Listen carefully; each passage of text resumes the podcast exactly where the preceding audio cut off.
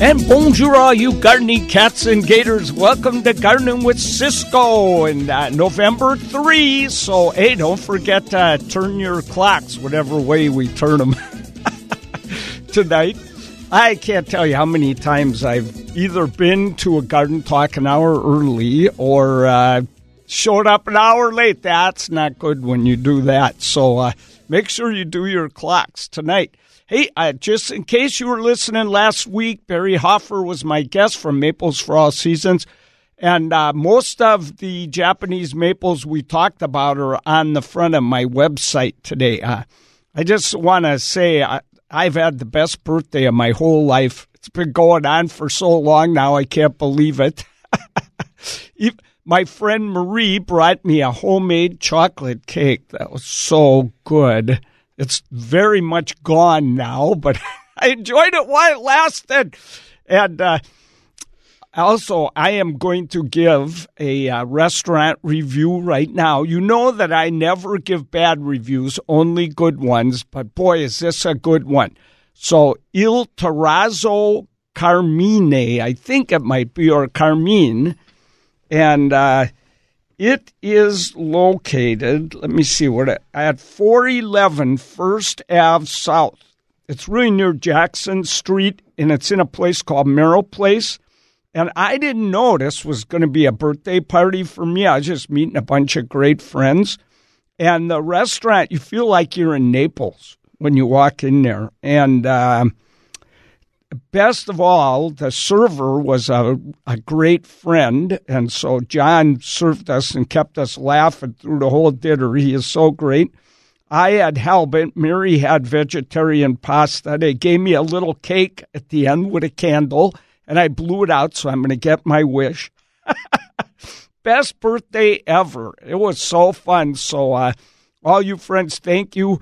And uh, let me tell you, Il Terrazzo Carmine is really great. It gets uh, five Brussels sprouts. That's even higher than my biggest award. Two quick announcements, and I have a guest here that we're going to have some fun talking.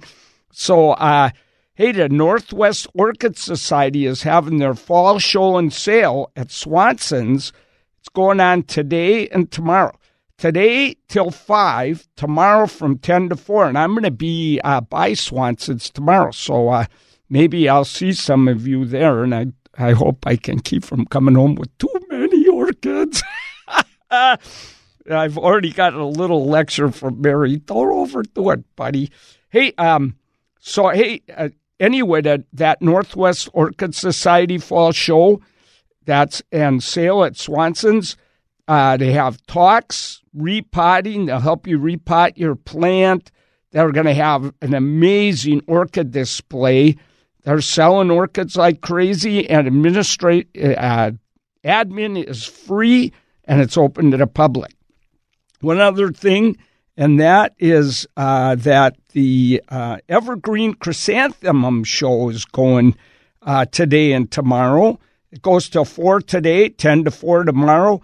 That is over at the Volunteer Park Greenhouse. It's totally free, open to the public. And wait till you see some of these chrysanthemums. I mean, these are not the ones you see that you plant in your garden and look add nice color in the fall. These things have flowers like nothing you've ever seen. They're huge, fantastic.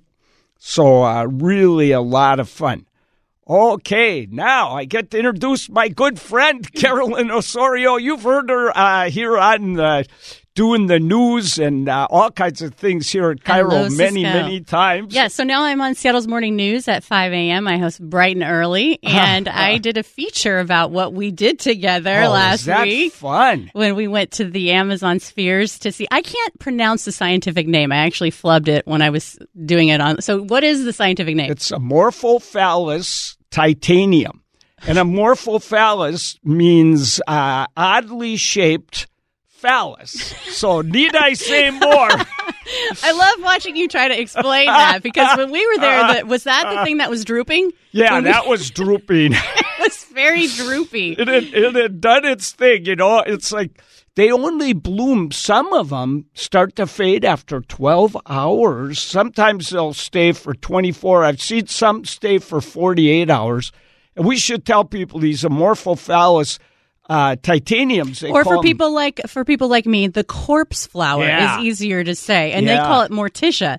So Yeah. it smells like stinky. You've got the best description. You describe it Well, because well, it's really fun because they've done scientific tests. Now, this thing wants to attract carrion beetles and flesh flies, so it's got to smell like a big chunk of rotting corpse, you know.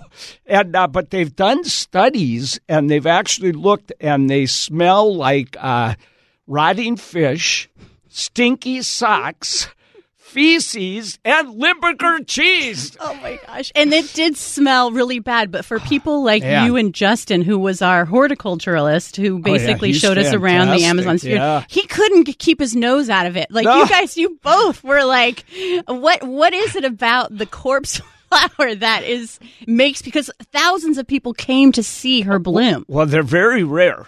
You know, they they come from Java and uh, other parts of uh, Indonesia. So like the rainforest. This is something yeah, we see they're in the a rainforest. rainforest plant. I can't even imagine what it'd be like to walk through a rainforest and see these, you know, six to ten foot tall flowers standing up. Although I think you'd want to wear a gas mask or something. well, if you're the average person, you probably would. But if you're a horticulturist, like you want to grow these in your backyard, right, for Oh, Well, the I- neighbors. I, grow an amorphophallus at my house. Called amorphophallus konjac. It's much smaller, the cone, the cone jack.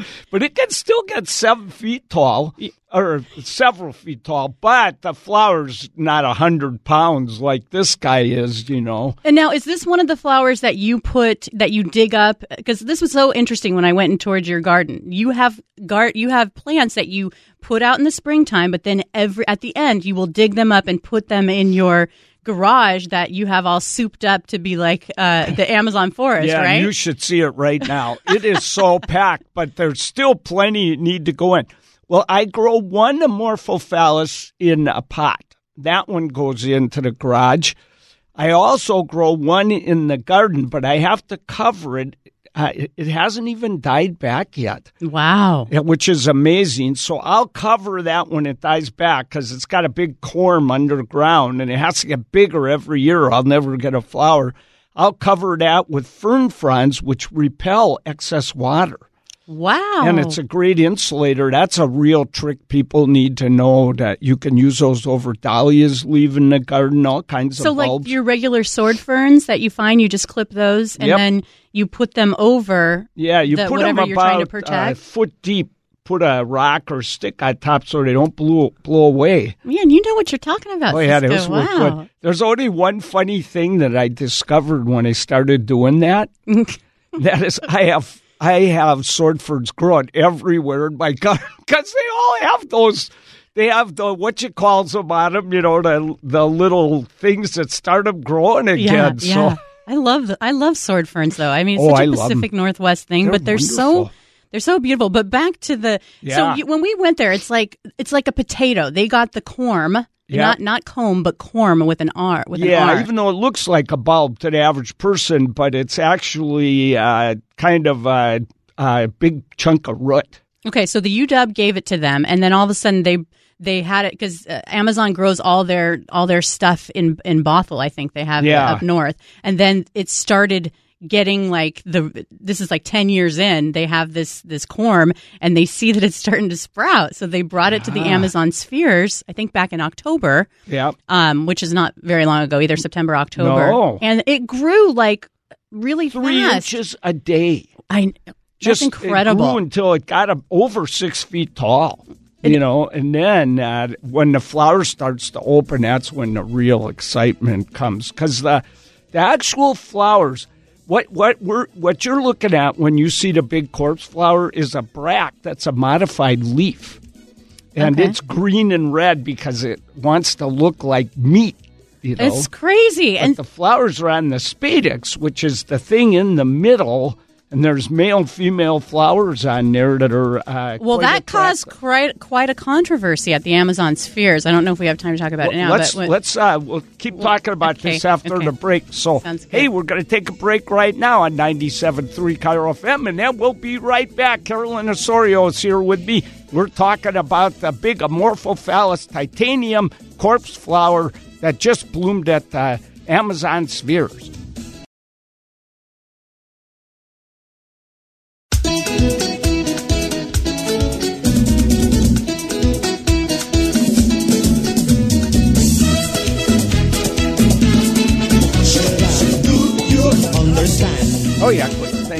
La la. Hey, uh, thanks a lot for tuning in today. What a rainy day. Good one to stay home. Forget going out in the garden today.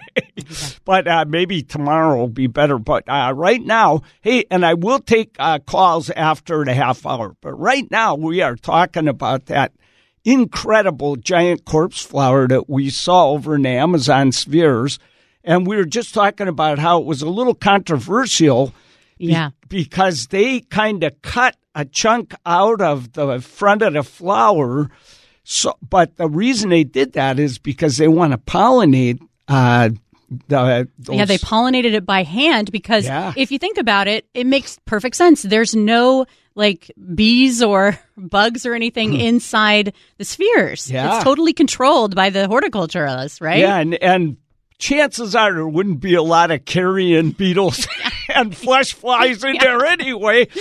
But so, uh, yeah, so they hand pollinated it, and then, then if they get some viable seed out of it, or they get great big berries on that yeah. So inside this, they cut a hole, and it was right after it bloomed. And so then they posted a picture on Instagram, and people were like, "What did you do that for?" And so Justin did a really good job of explaining that. Yeah, because it's not going to hurt the plant anyway. It's already fading. It's going to, you know, kind of fall apart soon. And uh, if all goes well, though, they'll probably move that big corpse flower back to the greenhouse. But if all goes well, they'll get berries full of seed. They'll be able to share those with other, you know, botanical organizations. So So yeah, and if really you exciting. if you want to see the the the bloom itself, they did a what is that called? Where they do a fifteen hour and then they encapsulate Oh, yeah, it into so you can see it really quick within fifteen seconds. But if you go to Seattle Spheres um, on their Instagram page, they have that. But another thing that was really interesting as we were standing there, and I was like, why does this flower do this? Why does it have to be this overachiever? Isn't that in- amazing? And yeah, and like it's like the the the person who goes to a party and there's all these beautiful people and they go there and they're like totally the uh. opposite of that. And so you know, you did a great job of explaining why that is. Why does it try to look like rotten meat and smell like it to attract the beetles? Yeah, well, every plant has to find its own niche to be able to Yeah. keep reproducing. And that, you know, when you think about the rainforest, it's full of uh, all kinds of flowers trying to attract the bees, and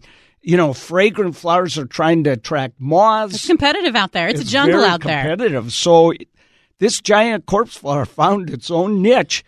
How it evolved that way, I don't understand. Maybe one was growing next to something that died, and you know, noticed all these uh, beetles come. But so they evolved to uh, really just smell like rotting meat For and miles. look like rotting meat even inside. You know, we don't notice that much from outside uh, it's pretty darned incredible. So, um, yeah, it just found its own niche. And, you know, uh, not only that, the spadix, the part in the middle, it actually uh, warms up. Right to like ninety degree ninety Yep. degrees. So it volatilizes all those odors, makes them fly way, way farther. And even uh, something that died right away is kind of warm and everything. Yeah, so that, yeah. so it really fools the poor carrion beetles. And think how disappointing that would be. You fly all the way over there, and where's the meat? Well, and I, I was going to ask you, do they end up getting anything out of it? Is this are they totally fooled?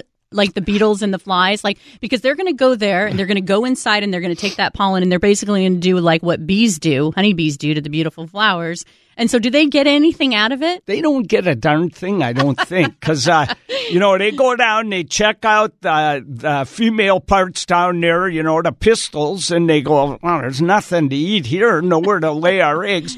On their way out, they have to go through the pollen, so they get covered Oh. with pollen, and then they come out and they go, "Oh wow, something else died over there. I can go over there." And then they go over there, and the a flower's just starting to bloom because the female parts, uh, you know, become active first. And then they go in there, and then they're like, "Not again!" You know. Yeah. Hopefully, you know, they find something pretty soon, so they still get, you know, they'll still get to eat. Yeah, we don't have uh, to feel bad for these beetles and flies, right? That annoy us. But, you know, it's just amazing. And it's really cool that the Amazon spheres that they have that. So it attracted over 5,000 people and they ended up staying late, you know, to, to accommodate all the people who wanted to go. So, you know, Well, and you know what else cool. is cool?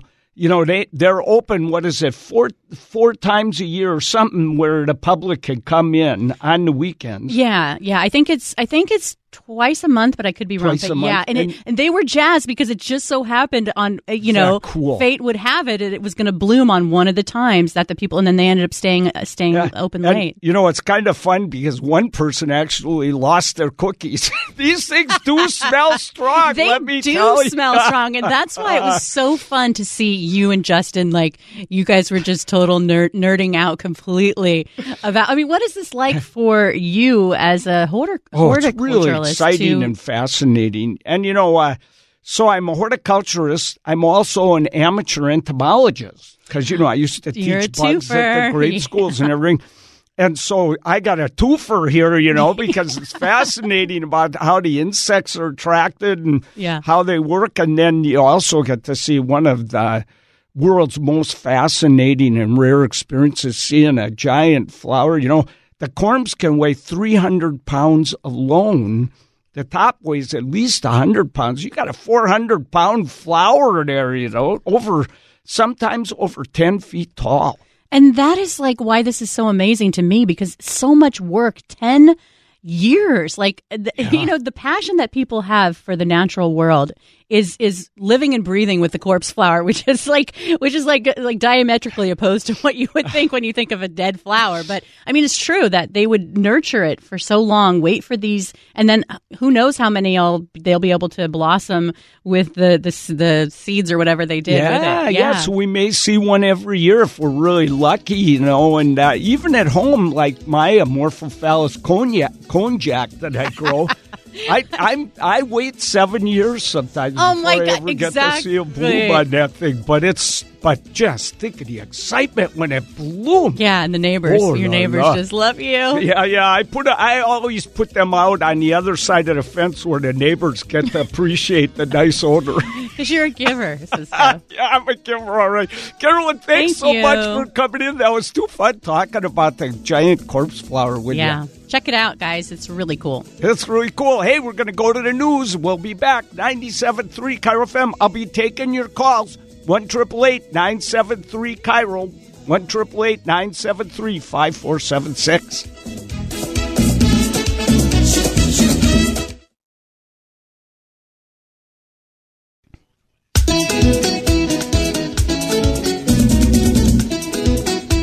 Yeah, you betcha. Hey, let's go to Bothell and talk to Steve right now, see what's going on over there. Hey, Steve, what's happening? Hello, Ciscoe. Thank you for taking my call. You bet. Hey, I have a yard that I just re- had the sod removed and replaced it with brand new sod. Um, but I have a br- I have a really large maple on the side of my yard that is dropping leaves, and I know I'm not supposed to walk on the lawn, but uh, rather than having a carpet of leaves to, that will choke out the lawn, I'm trying to blow off the leaves and keep it clear every day. Uh, any advice on how I can one maintain it so that uh, uh, I get good results, and then uh, with that, when should I? We put it down a week ago. Uh, when should we look at winterizing it or adding nutrients? Oh, okay. Those are great questions. Now, when you put the sod down, did you fertilize?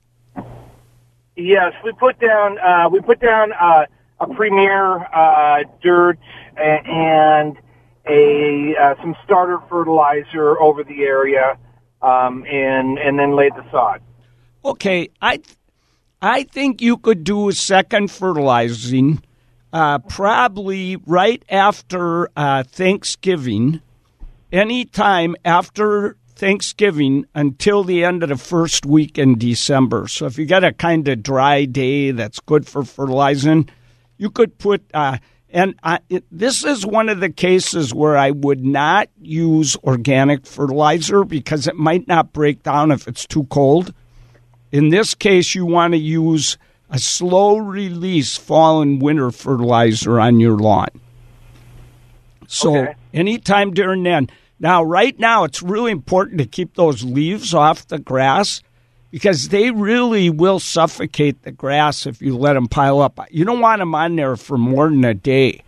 So, uh, Okay. But I know it's got to be hard to get out there and use that blower without walking on the grass, you know. Plus, all your neighbors will probably want to shoot you for doing so much blowing.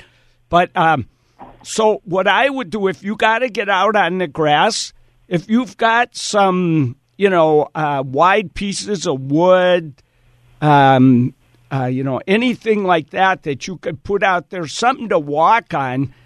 It's so wet right now that if you step on the sod, it's liable to push the spots where your feet are hitting into the ground a little bit, and that's the last thing you want. You want it to stay really smooth. So, you know, putting plywood or something down you could walk on isn't a bad idea. You know, it's a pain. You'll have to get it off somehow and all that. But uh, if you can figure out anything that'll work like that, that'll help a lot. Okay, and then uh, another question. So somebody was mentioning the the drip edge of the tree. Um, so basically, like the the edge of the tree where it uh, will drip onto the lawn. Does that is that going to cause issue with the lawn going forward? Because we've always had problems with uh, the lawn in that you know in the front. Uh, that's why we replaced it. So I'm trying to trying to start over and and keep the moss from coming back. Well, actually, it's the whole the tree. It's not the drip line of the tree you got to worry about.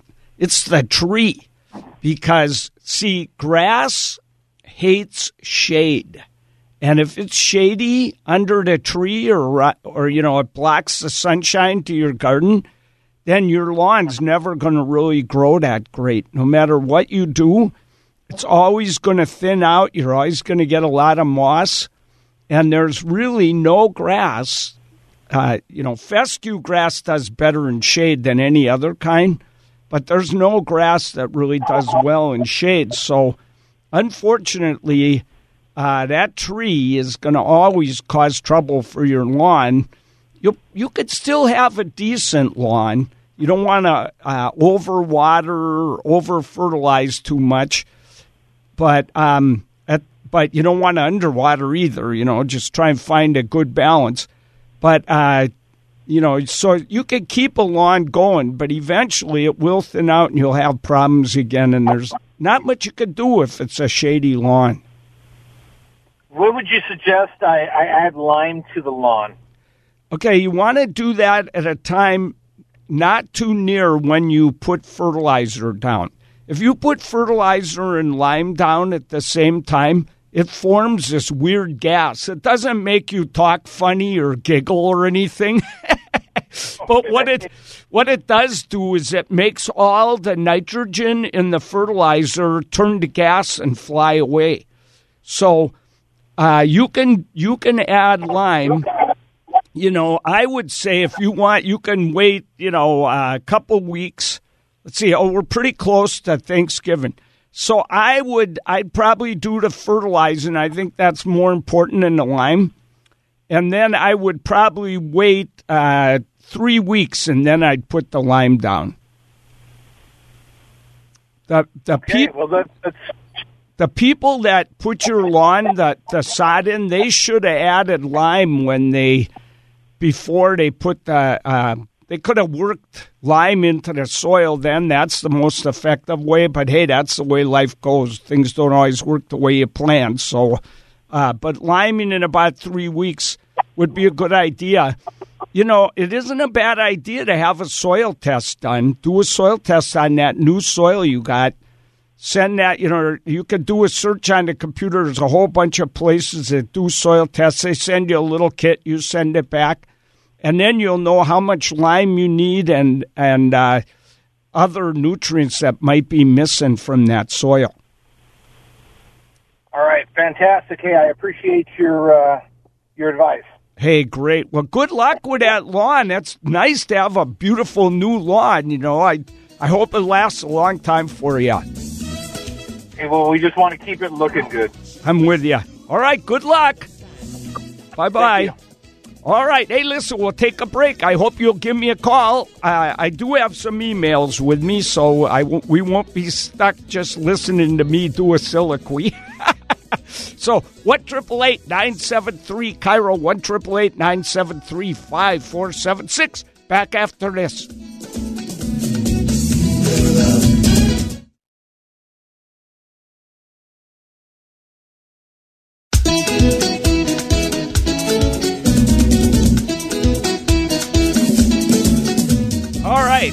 Let's head to Bellingham next, and we've got uh, Terry on the line. Hey, Terry, what's happening? How's it going, Ciscoe? Oh, just fantastic. A little soggy, but other than that, doing good. well, that's part of the question I wanted to ask you. This is, I thought of another question too. I Was here? Uh, I called you a ways back and uh, about rhododendrons, and I had a clay soil, and you had me uh, build them up on a berm. Great. Um, is now is now a good time to fertilize those, and do I want to fertilize the whole berm or closer to the trunk, or what? I wouldn't fertilize uh, rhododendrons now at all. I think the fertilizer Okay. would just end up leaching through the ground. It wouldn't do any good. Wait until I would do it in uh, early April, and I would use organic rhododendron food. Yeah, that's what I, that's what I've got. Is it okay? The stuff I have now is it still going to be good, being it's Oh. organic? Oh yeah, organic. All fertilizer, if it doesn't get wet, it lasts pretty much indefinitely. So Okay, you don't that have to my worry, secondary Question.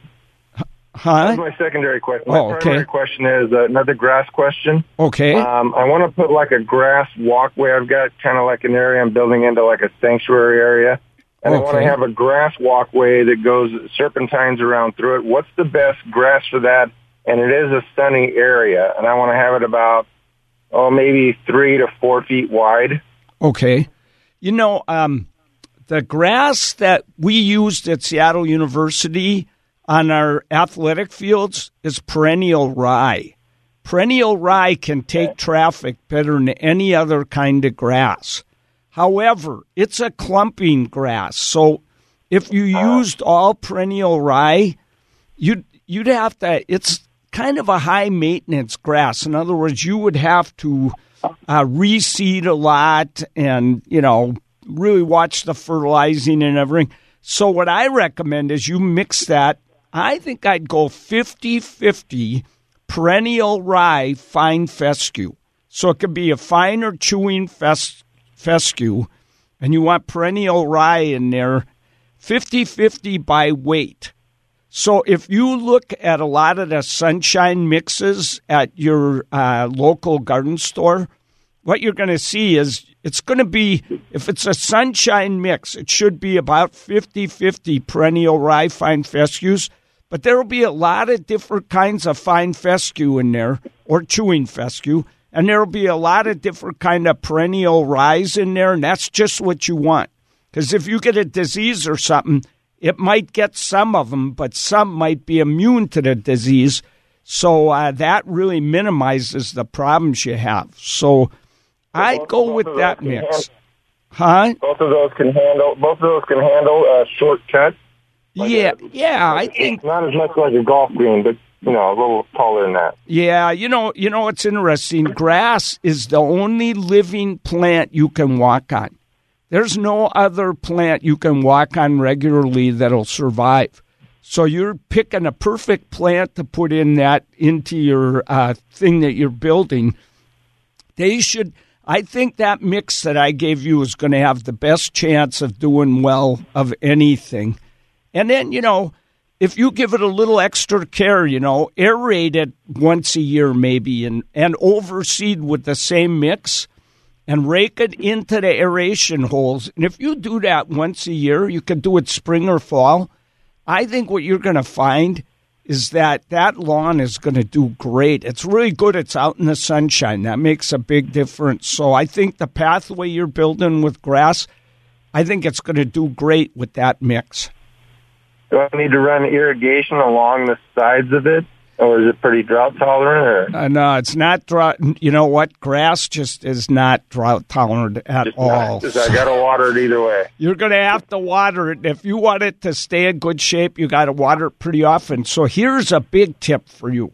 That is when you put this this lawn pathway in, you're going to want to, you know, probably add some compost when you put it in. You don't want to add soil unless, you know, it's better to add compost unless you have to really raise the level of the grass or something. So you could work compost in, work uh, 10 pounds of lime in. Uh, let me think about this for a minute. Add one pound of lime, agricultural lime, for every 10 uh, square feet of lawn.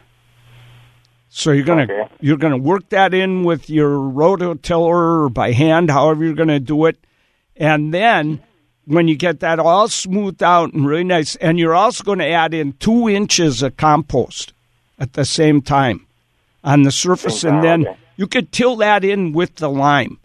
And then after you do all that and you smooth it all out, which is a real pain in the Kazutsky, let me tell you, it's a lot of work. Get it all smoothed out the best you can.